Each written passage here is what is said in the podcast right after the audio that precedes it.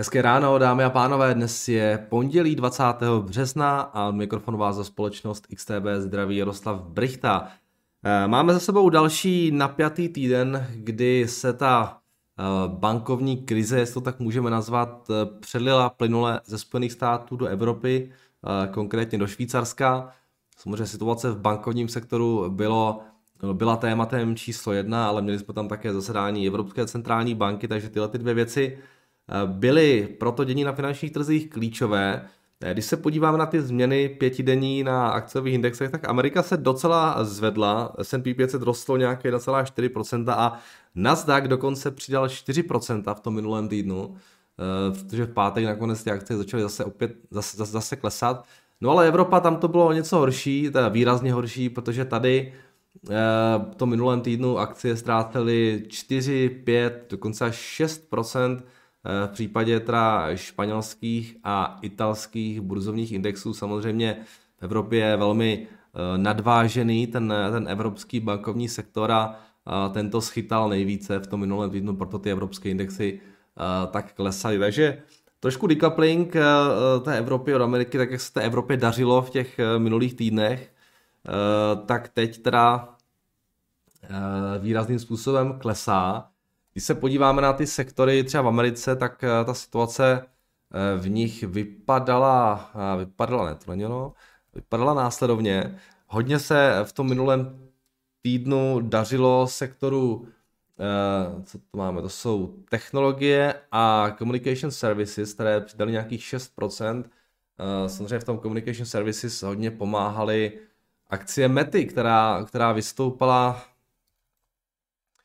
s zpátky až k těm dvěma stům dolarů. Zavřeli jsme tam, nebo jsme šli potom ještě trošku níž?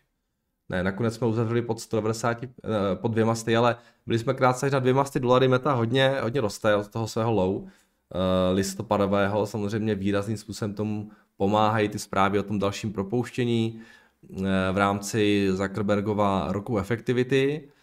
V minulém týdnu byl oznámen další plán propustit nějakých 10 000 zaměstnanců, předtím to bylo 11 000 a, na základě těch zakových vyjádření a toho vlastně, že mluvil o tom, že jsou prioritou investice především do AI, tak se taky částečně spekuluje o tom, že Meta dává trochu stranou ten svůj metaverse.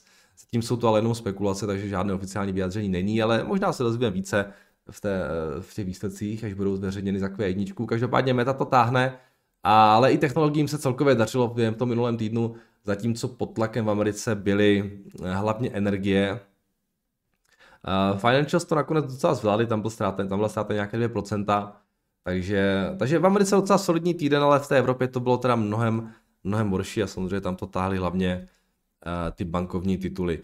No, uh, přes víkend se samozřejmě dál řešila situace zejména v Credit Suisse, která byla tlačena do toho, aby ji převzala Eh, další velká švýcarská banka UBS. Eh, ta teda na převzetí nakonec kývla, nejprve dala nabídku uh, takový jako hodně low balling, nějakých, nějakých 20, 25 centů, což se teda nikomu v Credit Suisse moc nelíbilo. Pak ji zvýšili na 76 centů a to teda prý už je OK.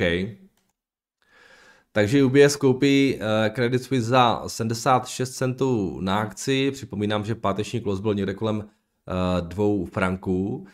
Eh, bude to all stock deal, kdy za každých 22,5 akcí Credit Suisse dostanou akcionáři jednu akci UBS a součástí toho dealu je i neomezený backstop od švýcarské centrální banky, kam si můžou obě banky chodit pro likviditu, jako, jak se jim zachce jako by to bylo jejich prasátko. Jedná se o první spojení GSIPs bank od finanční krize. GSIP, to znamená Global Systematically Important Bank, což je v podstatě takové oficiální označení eh, bank, které jsou too big to fail. No a vznikne banka s celkovou výší aktiv kolem 1,6 bilionů eh, dolarů. Eh, UBS je asi dvakrát větší než Credit Suisse. Já jsem se tak díval, jak je, jak je to velké, tak 1,6 eh, bilionů dolarů to je něco, o něco menší než je čtvrtá největší americká banka uh, Wells Fargo, tam má nějak 1,6, mám pocit, 1,7. A v Evropě to bude asi až šestá největší banka po HSBC, BNP Paribas, Credit Agricole, Barclays a Banco Santander. Takže taková jenom hezká ukázka toho, jak je ten evropský, evropský bankovní sektor koncentrovaný. Vemte si, že Evropa má takhle velké banky, přestože to jsou vlastně, a dvě z nich jsou třeba ve Francii. No. A vemte si, jak je velká Francie, jak, je velké, jak jsou velké Spojené státy. Jo. Opravdu v Evropě ta koncentrace je, je prostě jako enormní v porovnání s těmi eh, třeba Spojenými státy. Uh, takže tohle zdá se být hotovo. Jinak eh, je k tomu taková ještě docela zajímavá jedna story, teďka se to hodně řeší. Jsem včera četl právě, že ta akvizice Credit Suisse a UBS údajně povede k úplnému odepsání takzvaných 81 bondů, což jsou docela rizikové dluhopisy, které jsou v Evropě využívány bankami k navýšení regulatorního kapitálu. Tyhle ty bondy, to AT1, to znamená Additional Tier 1 Debt, tak tyhle ty bondy vlastně byly vynalezeny po finanční krizi. V Evropě to bylo určité řešení toho, jakým způsobem ty banky kapitalizovat. Že tam v podstatě nebyl přiveden nový kapitál, ale byly, ty banky vydály tyhle ty bondy, které byly které fungovaly jak jako, jako právě dodatečný kapitál, protože pokud by banky potřebovaly znova kapitál navýšit, nebo by prošly nějakým defaultem, tak to byly prostě subordinate bondy eh, před těmi, před těmi normálními dluhopisy. No, každopádně na Bloombergu psali, že se díky tomuto tomu dílu stávají bezcenými a nominální hodnota těch bondů uh, jenom pro Credit Suisse uh, je nějakých něco přes 17 miliard dolarů. Jo. A ještě v pátek se tyhle ty bondy prodávaly za 35 centů za, za, za dolar nebo za frank. Takže přes víkend v podstatě bylo díky uh, tomuto tomu rozhodnutí vymazáno nějakých 6 miliard uh, dolarů, což je skoro jako celý páteční market cap Credit Suisse. No. Takže tohle je docela jako big deal. Někdo měl určitě špatný víkend, možná se brzo rozvíme, kdo to všechno vlastnil. Co jsem tak pochopil z té diskuze, tak Eh, prý to je to, to rozhodnutí, že ty bondy budou úplně vymazány, bylo prostě nějaké rozhodnutí regulátorů, protože prostě prý tato akvizice je tím spouštěčem, že banka, banka eh, potřebuje nový kapitál, ale zároveň je to úplně crazy, protože si vemte, že tyhle ty bondy uh, jako aspoň tak všichni jako se na ně dívali, měly být nadřazeny uh, těm akcionářům. No, takže v podstatě to pořadí mělo být takové, že nejdřív měly být vymazána jako ekvita akcionářů, potom měly přijít na řadu tyhle ty bondy a potom až dluhopisy, eh, které jsou jako eh, něčím, jo, ty, ty, ty, ty, ty standardní dluhopisy, což se nestalo. Jo. Tyhle ty bondy jsou úplně wipe out a akcionáři dostanou 3 miliardy, což je teda jako docela zvláštní a už jsem četl, že budou nějaké soudy s tím a tak dále. Každopádně ten trh s těmi těmi dluhopisy není, nejsou jenom dluhopisy Credit Suisse, ale je to nějakých 250 miliard dolarů i ostatních bank. A samozřejmě tímhle tím rozhodnutím jsou i tyhle ty bondy jako docela eh, poškozeny. Takže eh, zajímavý, zajímavý příběh kolem tohohle se vyvíjí, uvidíme, jak, jak to bude dál pokračovat, uvidíme, kdo to všechno drží. Ale je to trošku bordel. Takže takže um, tohle, tohle taky spoustě lidí asi úplně neudělá radost. Takže tak uvidíme, eh, co bude v tomhle směru se dál, dál odehrávat. Uh, jinak, Tohle zdá se by teda nějakým způsobem asi mělo být eh, vyřešeno. Uvidíme, eh, co bude v té Evropě v tomhle směru se odehrávat dál, jestli nějaká další banka nebude třeba problém, nebo, nebo jak, jaký bude ten další vývoj. Jinak eh, docela, docela uh, o zábavu postaráno mají i bankovní regulátoři ve Spojených státech, kde samozřejmě dál pokračuje Eh, jaký ten dopad eh, tady toho přebírání těch, těch jednotlivých bank a řešení, snaha najít, co, co s těmi bankami dělat, co dělat vůbec s regionálními bankami, které se taky dostávají do problémů. Eh, podle lidí z FDIC je prý nyní snaha SVB nebo Silicon Valley Bank rozdělit a prodat alespoň ve dvou částech. První je by měla být ta tradiční část, a druhá zaměřená na VC a na ten, na ten celý biznis těch startupů. Do řešení krize se prý už zapojuje taky Warren Buffett, který údajně teda je v kontaktu s Bidenovou administrativou. Na Twitteru potom kolují zprávy o velkém počtu soukromých tryskáčů, které posledních dnech přistávali na letišti v Omaze a ve kterých samozřejmě asi přilétali pravděpodobně CEO těch regionálních bank, kteří letěli za, za Buffettem a stáli asi o to, aby jim Buffett nějak pomohl nebo je třeba rovnou koupil. Uh, a tohleto tahle ta, tahle, tahle ta buff, to, tohle je ta Buffettová magic, jo. A proč je vlastně Berkshire tak fantastická společnost?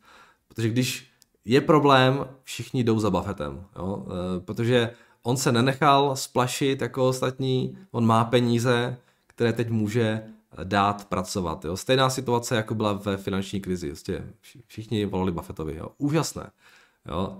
Úžasné, e, tohle je právě ten jeho to, to, to, to, co dělá Berkshire, prostě Berkshire a to, co dělá Buffett a Buffettem. Proč, proč je ta, ta společnost tak jako skvělá? Jo? Uh, když je problém, všichni zvedají telefon a volají mu.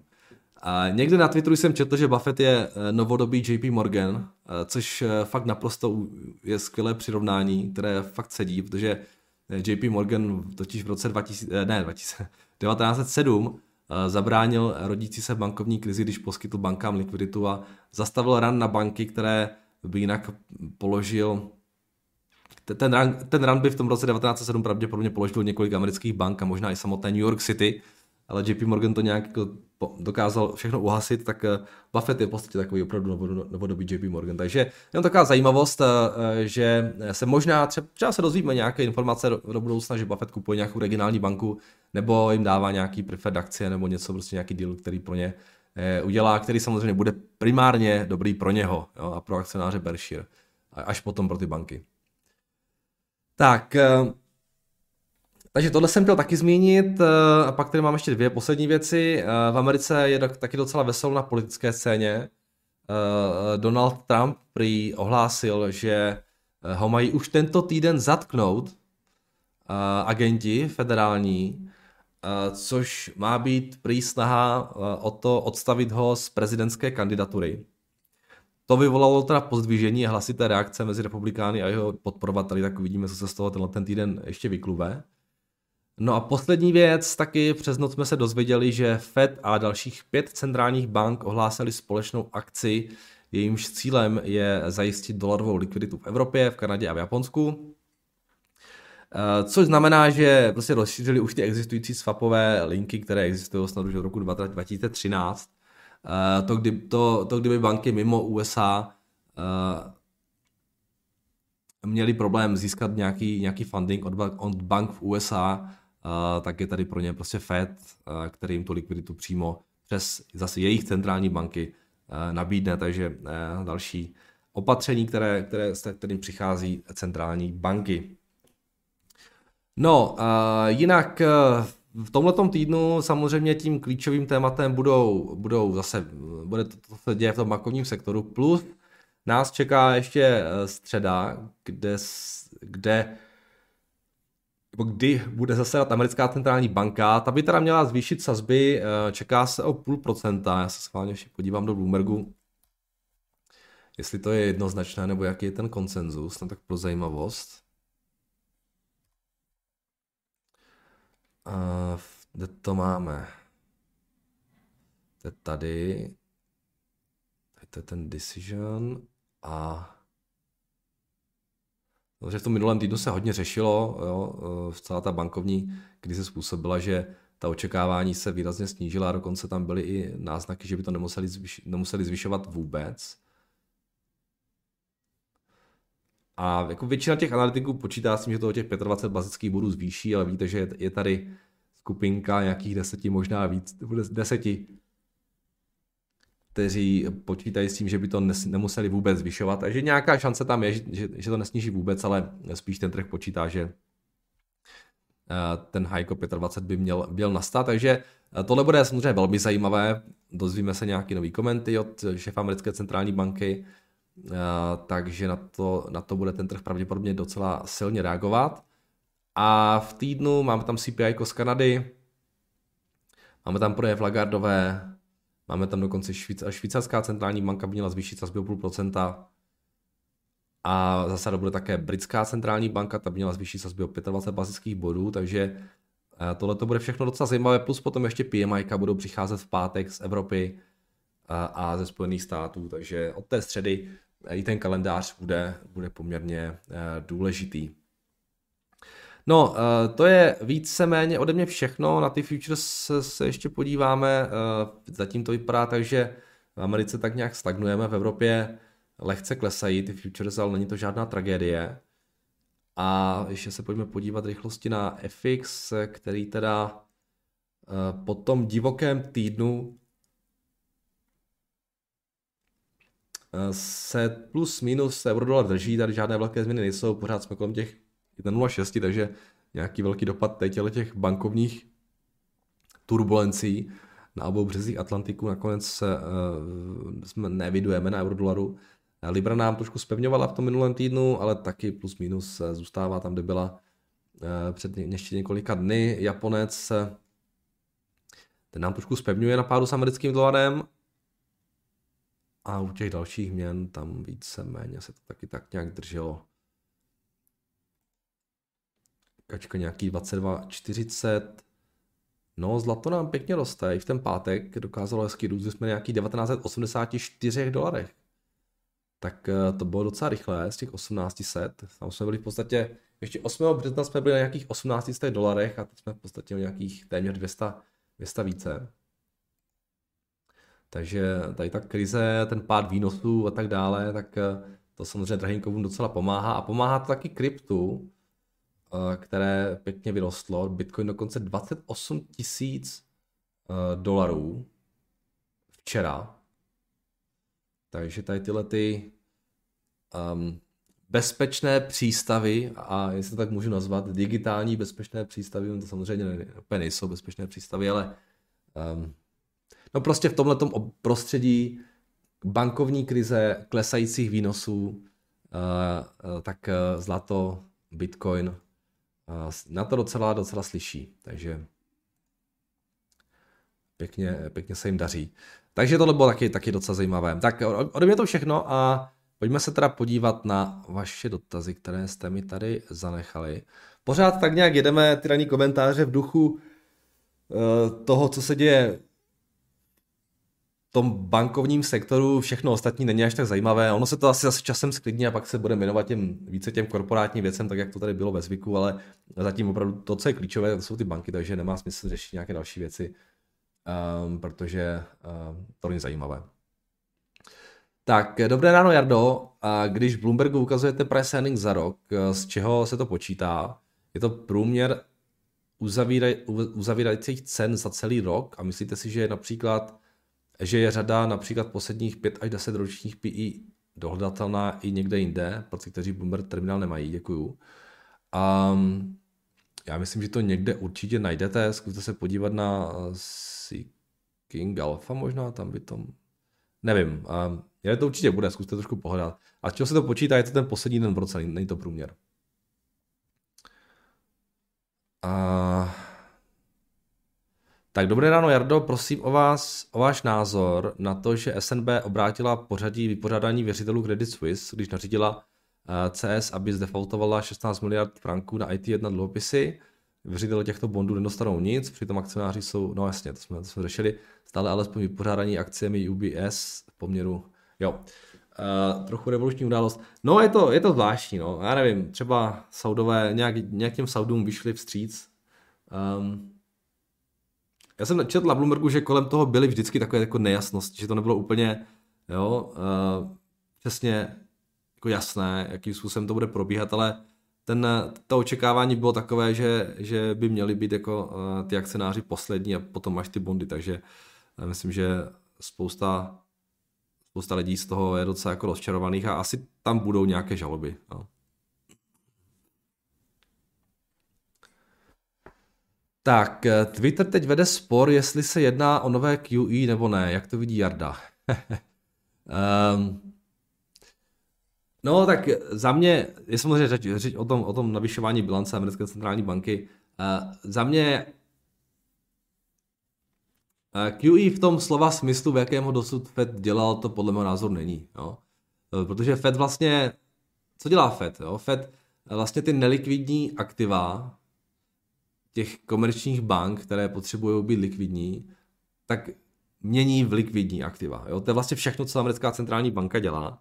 Jedná se o nějakou jako půjčku, kterou dává Fed těm americkým bankám, které mají problémy s likviditou a můžou vlastně použít jako kolaterál třeba i normální půjčky, no, což je velká pomoc. Já jsem se díval právě na to, co tam, jsem snažil dohledat, co tam, co tam akceptuje za ten kolaterál a já tomu rozumím tak, že to není jenom o těch, o těch treasuries a o těch, o těch MBS, ale je to i tom, o tom, že ty banky můžou normálně své, část to svého loanbooku za nějaký herkat použít jako kolaterál pro získání té likvidity, což je, likvidity, což je velikánská pomoc jo, pro ně.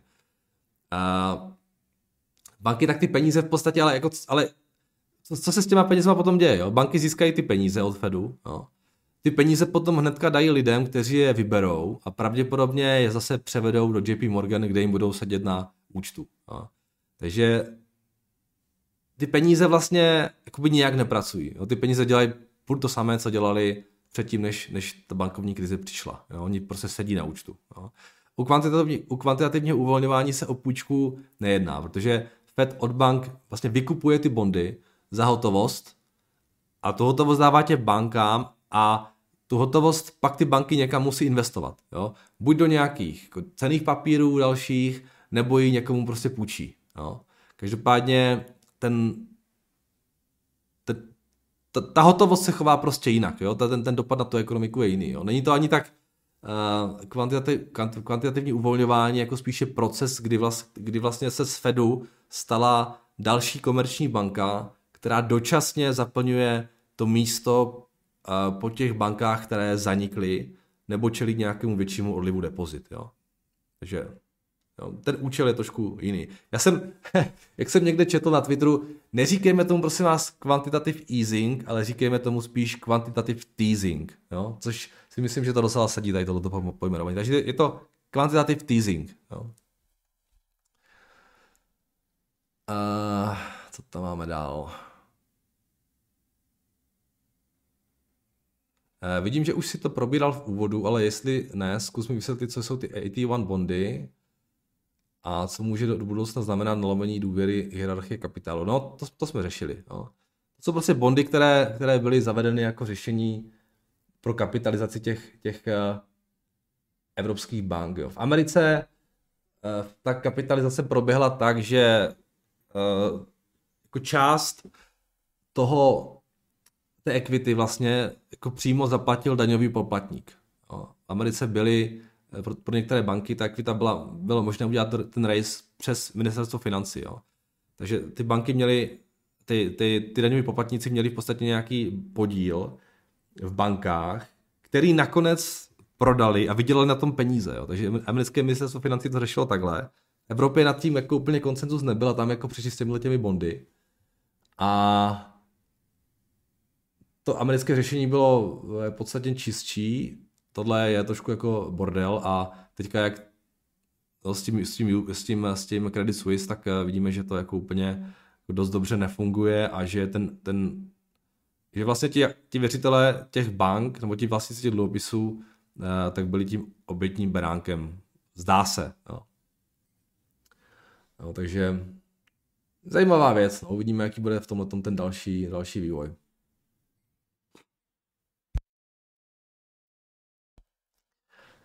Tak, dobrý den. Mohl bych se vás znovu zeptat na firmu Alimentation Kuštát. Po očku ji sleduji a velmi se mi líbí. Jak hodnotíte poslední oznámení, oznámené výsledky a také, jak vidíte nákup 2000 obchodů a stanic v Evropě za 3,1 miliardy od Total Energies. Vidím, že za 8krát EBITDA, díky za názor George. Uh, 8krát EBITDA to myslím nebyla George, já jsem, jsem četl ten report, tak to bylo nějakých 500 milionů euro, mám pocit, dělali ty všechny pumpy a tak dále a za 3 miliardy to bylo nějak jako uh, spíš nějaký jako šestkrát EBITDA, ne? Myslím, by to mělo vycházet. Uh, každopádně uh, ty výsledky, výsledky já jsem ještě nečetl, já se na to potom sednu v klidu někdy, až bude trošku víc času. Teďka ten minulý týden byl hodně divoký. Um, a tam, oni tam jsou, většinou ty výsledky jsou úplně standardní, oni dělají pořád to samé, dělají to dobře. A co se toho nákupu týče, tak eh, to je přesně to, co oni umí a co je vlastně jejich bread and butter. Jo. Já myslím, že víc takových akvizic, jo, to je přesně to, co, co oni dělají, díky čemu rostou, co, co, jim, co jim jde. Takže uh, já to vítám. A je to 2000 stanic, za ním mám pocit manažují nějak 10 tisíc míst, takže je to rozšířeno nějaké 2000, takže to není úplně jako, není, není to úplně málo. A v podstatě na to aplikují ten business model, který aplikují na všechny ostatní akvizice, takže za mě super. Tak dobrý den, už dlouho jsme se nepodívali, jak se daří QHL, s bodovkám se daří, ale QHL postupně klesá, víc, ví něco Bloomberg. Ukažte, jsme se dlouho nedíval taky sám, to je pravda. Uh, Quickstep Holdings, to je taková menší zbrojovka v Austrálii, která víceméně jako vyrábí uh, náhradní díly pro uh, ty F-35. A potom ještě mají nějaký svůj biznis další. Jo. Zhruba polovina toho biznisu jsou, je pro Lockheed a polovina je potom nějakých jejich. A nemám tady žádný forecasty. Každopádně za ten 2022 mají nějakých 0,8 to je, to je strašně malá věc, no, zatím. E, tam, to je tak malé, že tam třeba podívat se víc do těch, do těch, eh, do těch čísel, protože tam hodně třeba dělá FX. Um, každopádně vidím, že tady mají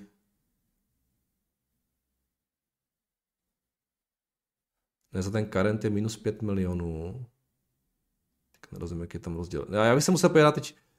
Jo, jasně, jim končí fiskal vlastně 2022, jasně, OK. Takže za těch posledních 12 měsíců mají minus 5 milionů, ale nevím proč jestli to je FX, nebo jestli tam mají nějaký, nějaký mimořádné věci tam měli. Bohužel tady nemám ale žádný, žádný forecast na ten další rok. Uh, tak jdeme dál. Dobrý Nerdo, nemohl byste se prosím u toho XTB přimluvit za obyčejné investory a daňaře, aby generovalo kvalitnější podklady pro daňové přiznání? Graficky to vypadá jako splácané na kolení, což FU jistě neocení a FU nikdo pohněvat nechce, že? Eh, sekce dividend je úplně špatně, jelikož měna vyplacená, vyplacené divy není uvedena v originální, ale měně XTB účtu. Když to přiložím k daňovému přiznání a někdo z FU si to všimne, mám zadělám na problémy. OK, můžu se mm, pobavit, ale já jsem, já jsem v tomhle tom bohužel malý pán, to spíš zkuste přímo adresovat někomu eh, přímo v XTBčku. Jo to bude asi lepší, než, než eh, to psát mě tady do komentáře, protože já to neovlivním. Tak zdravím, kde najdu dotazy ze sekce Maže mi to dotazy. Jeden z příspěvatelů tam dával odkaz na podcast. Jo, vy to nenajdete, protože to je v mém mailu, ale uh, ten podcast, já vám to můžu ukázat, protože vím, že tam se víc lidí na to ptalo.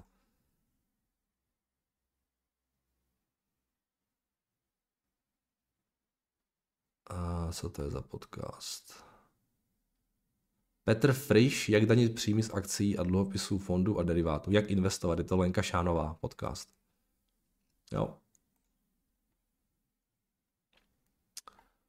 Tak. Eh. Dobrý den, myslíte si, že zvyšování úrokových sazeb ECB stojí, teda ustojí všechny státy eurozóny, nehrozí nejzadluženějším státům dluhová krize nebo bankrot? Uh, to asi jako bezprostředně úplně ne, ale samozřejmě, že uh, je to problém z toho titulu, že uh, ty vyšší výnosy způsobují to, že uh, roste cena toho financování a vzhledem tomu, že všechny státy ten tluk tačí před sebou v nějakých krátkých splatnostech, tak teďka budou hold muset přerolovat ty bondy za, z nula třeba na 3-4%, což eh, se hodně projeví na tom, na tom eh, eh, výdaji, na těch platbách úroků. Vemte si, že vlastně ještě donedávna se evropské státy financovaly třeba i se záporným úrokem. Teďka budou mít tři a půl, jo, čtyři. Takže to se samozřejmě projeví. Jo. Ale těch problémů je tolik, které ty vysoké sazby můžou způsobit, že tohle bych řekl, že není ten hlavní.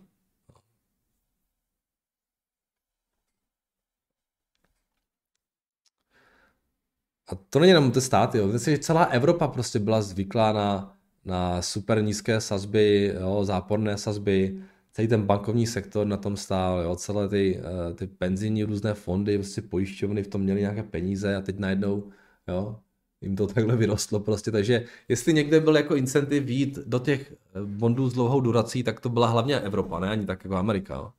Amerika samozřejmě taky, ale Evropa obzvlášť, jo, že jako nechcete úplně být v záporných bondech. Jo. Takže uvidíme, co, co, co na nás vyskočí ještě z Evropy. Jo. Já se, se trošku bojím toho, že Evropa je ten, ten, jo, ten hlavní problém. Navíc, jak jsem říkal, ta Amerika se to dokáže pořešit. Jo. Prostě Amerika je jeden celek, jo. ale ta Evropa jak je rozsekaná na spoustu zemí a tváří se to jako, že to je Evropská unie, ale ve finále to, to není úplně jako jednotné ve spoustě věcech a máte tam jako regulátoři, kteří jsou jako autonomní v těch jednotlivých zemích, jo. Tak uh, to jako, jako problematičtější proces, pokud se objeví nějaký průšvih. Uvidíme. Tak jdeme ještě na vaše mít dotazy. Mám tady tři věci od vás. Eh, zdravím, eh, dám sem dotaz, nebo je držší a asi mi to smazalo YouTube. YouTube. Narazil jsem na jednu kompanii, Bazley se to jmenuje, Bazley, Beazley, Bazley, asi. Bazley PLC je speciální pojišťovna se sídlem v Irsku, která má více než polovinu svého podnikání ve Spojených státech.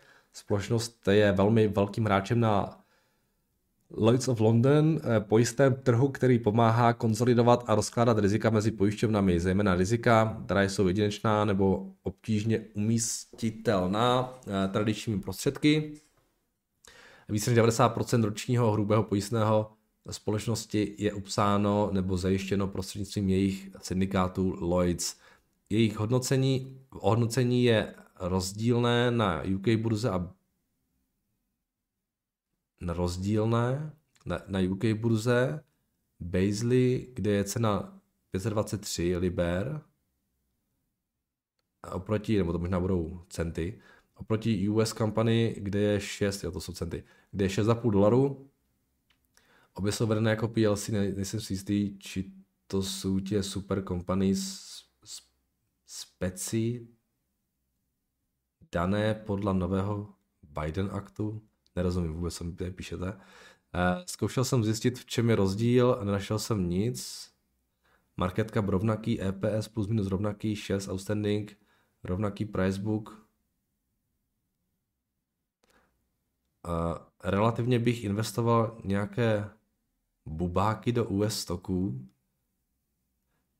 A ok, já nerozumím vůbec tady tomu dotazu. Zkuste mi to napsat nějak normálně, já vůbec nevím, co mi tady, co, co mi tady píšete.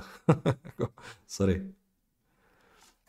Um, je, to nějaká pojišťovna speciální, jo, investujete do, če, do něčeho, čemu pravděpodobně vůbec nerozumíte, Uh, to není nic proti vám, to prostě, pokud má, je to nějaká pojišťovna, která má nějaké special dealy, tak vy v podstatě nevíte, co pojišťují a nevíte, co na vás jinde vybavne, jo. A uh, to je za mě jako super, super riziková, nebo nemám rád absolutně tady ten typ společností, kdy vůbec nevím, co dělají, jo. A um, pravděpodobně tohle je ten typ, jo. Prostě já když vidím, že nějaká pojišťovna, jak jste to psal, a který pomáhá konzolidovat a rozkládat rizika mezi pojišťovnami, zejména rizika, která jsou jedinečná nebo obtížně umístěná tradičními prostředky, tak jako tohle je...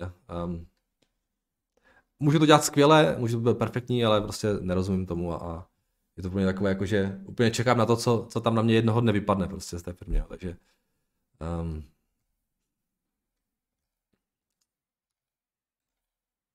Ukažte. Beazle, jo.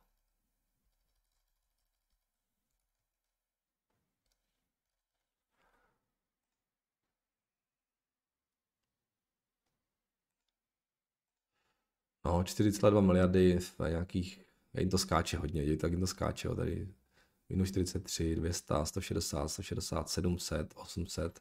Čeká se, že by měli jako být hodně ziskový v tom letošním roce a v tom příštím, nevím proč. Vypadá to, že mají výrazně narůst ty marže a nevím moc, co se tady děje, takže samozřejmě pokud by to, tohle to dělali, tak je to fajn, ale bohužel nerozumím biznesu, neznám. Tak dobrý, Jaroslave, moc děkuji za bankovní speciály tento týden. Prosím ještě k tomu, jak jste říkal, že Credit Suisse se financuje dluhopisy za 8% a půjčuje za 4%. Uh, to není moc udržitelný business model. Uh, jak do toho zapadá taková ta pro mě pořád neuvěřitelná teorie, že banky vytváří peníze novými úvěry. To znamená, že za ně nemají žádnou cenu zdrojů, to by pak ta rovnice vypadala jinak, financují se zadarmo a půjčují za 4% PA. Tak jako banky samozřejmě vytváří peníze, um, úvěry, jo. Pokud to někdo nevíte, tak peníze vznikají tak, že, banky v podstatě, nebo většinou to tak bývá, že banky si vezmou vaše depozita, ty depozita někomu půjčí a ty peníze v podstatě vytvoří, protože eh, vy máte pocit, že máte nějaká depozita, ale ve finále vy žádná jakoby depozita té bance nejsou. Jo? Vy v podstatě té bance, to, že si u banky uložíte peníze, tak eh, to neznamená, že ta banka vám tam ty peníze pěkně jako odloží někam na hromádku a, a vy je tam máte k dispozici. I když se to tak tváří, že tam ty peníze máte k dispozici, tak realita je taková, že vy ty peníze bance v podstatě půjčujete.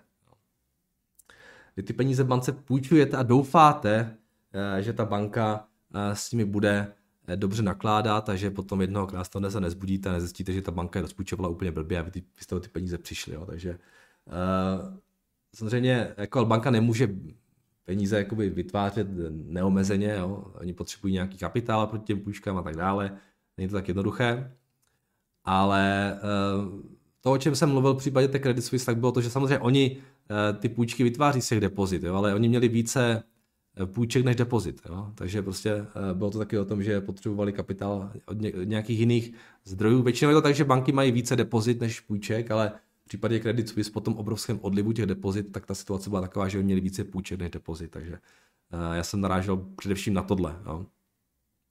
Ten jejich dluh je jenom část toho jejich fundingu, Uh, uh, druhá jako podstatná část jsou právě ta depozita, která v podstatě mají zadarmo. Takže to není tak, že by uh, ten celkový funding byl 8%, ale já jsem narážel na, ten, na tu část těch dluhopisů, jo? Uh, že tam, tam ty výnosy byly vysoké. Jinak ty depozita mají víceméně zadarmo.